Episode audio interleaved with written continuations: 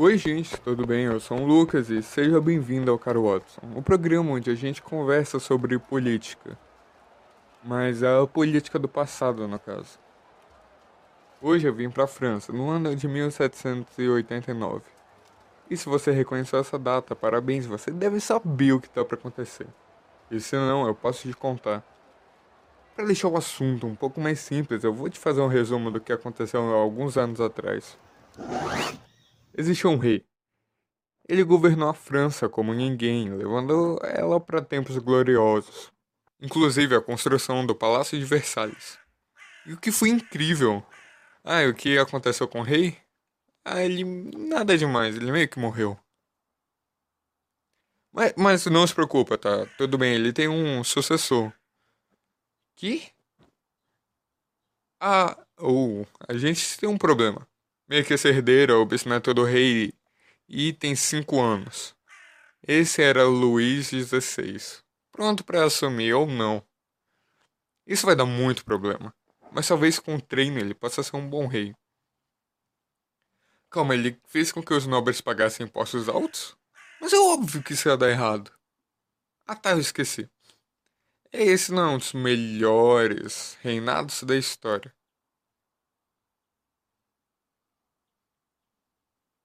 Já viu aquele filme antigão, Star Wars, quando o Imperador fala poder absoluto?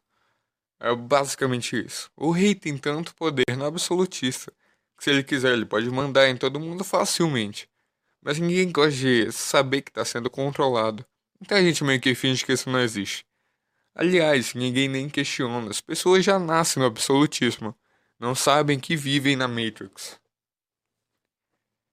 E nesse tempo é meio estranho como a sociedade se organiza. São basicamente chamados três estados. E não, não vai ter um Doofenshmirtz tentando dominar essa área. Três estados é o nome das classes sociais de uma certa forma. O primeiro estado era composto pelos clérigos, padres e coisas do tipo. O segundo estado é bem simples, era a nobreza. O terceiro estado, por outro lado, era composto por burgueses e as pessoas com menor poder dentro de uma sociedade como essa. Só para você ter uma ideia, essas pessoas são altamente impactadas Muitas estão passando fome em condições péssimas de vida, mesmo sendo a maioria da população. Esse povo era muito indefeso. Pelo menos é isso que as pessoas achavam. Olha, acaba quando você não dá direitos e as pessoas percebem isso. Geralmente, grupos de intelectuais podem criar uma revolução facilmente. Pessoas que têm o poder de comprar atingida de forma muito abrupta acabam comprando a ideia também. Foi aí que tiveram uma ideia. Cada um dos estados poderia votar. E você deve estar se perguntando: nossa, isso deve ser incrível, mas calma lá. Votar nas suas decisões pode parecer um grande passo para o futuro dessa época, mas tinha uma pegadinha no meio. Ou como das citações mais importantes da história, é uma cilada, Bino. Perceba que tem um pequeno problema nisso. Cada um dos estados tinha um voto. Eu acho que você já adivinhou o que vai rolar aqui. Acontece alguma coisa que vai favorecer o terceiro estado, mas não os outros. Então, o primeiro e o segundo, como são aliados, podem simplesmente falar não.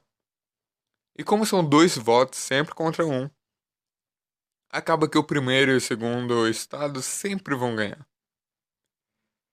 E isso foi chamado de Assembleia dos Estados Gerais. Bem simples barrar ideias do povo. Mas sendo bem sincero, daqui a um tempo isso vai mudar muito bruscamente.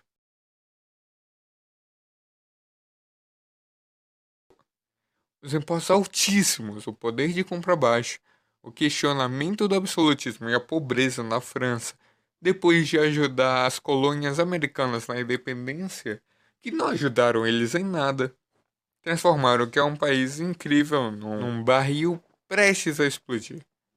E por falar em explodir. Bom, o entre aspas exército do terceiro estado estava querendo fazer uma rebelião. Barra revolução. Eles precisavam se armar, então. Só que não tinha pólvora em qualquer canto, então eles invadiram uma prisão. Não tinha muita gente na prisão, eles pegaram a pólvora, deram uma destruída, mas foram embora. Ah, e qual era o nome desse lugar? Esse lugar era conhecido como Bastilha. E foi assim que o evento mais sem graça da história se tornou um símbolo de libertação e revolução.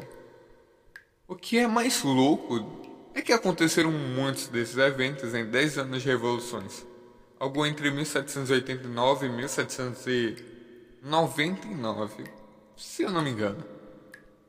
Eventos importantes acontecendo toda hora, mas a queda da Bastilha, que foram criados os. os. Hum, direitos que pudessem ajudar a galera do terceiro estado, e foram conhecidos como os direitos do homem e do cidadão.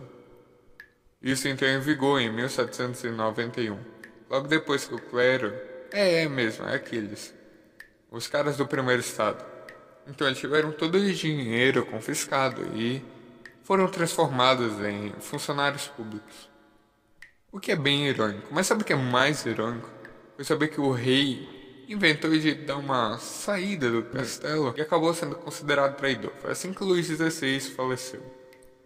Mas aqui a pouco o pessoal já esqueceu isso, porque estava iniciando uma coisa muito importante. Uma coisa chamada República da Galera. Digo, República Jacobina.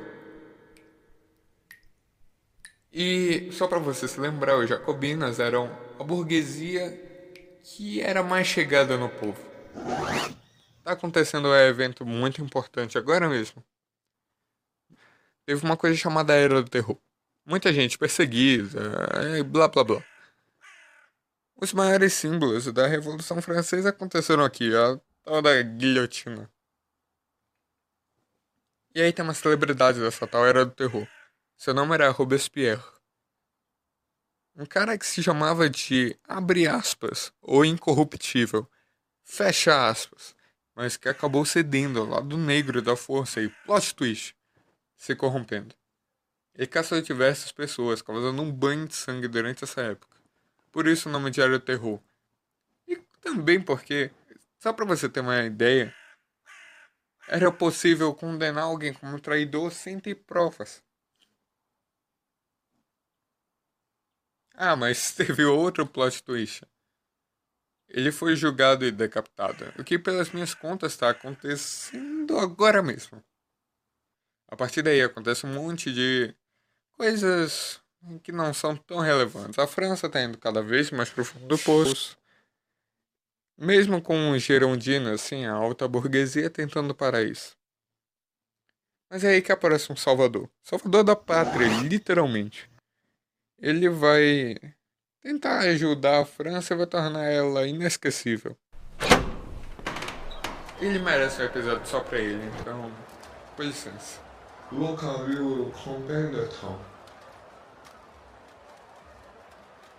E essa é a história de como eu apertei a mão de Napoleão Bonaparte.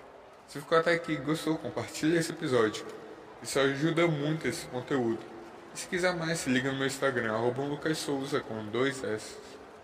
E se lembra, mude o mundo, mude tudo. Atenciosamente um Lucas.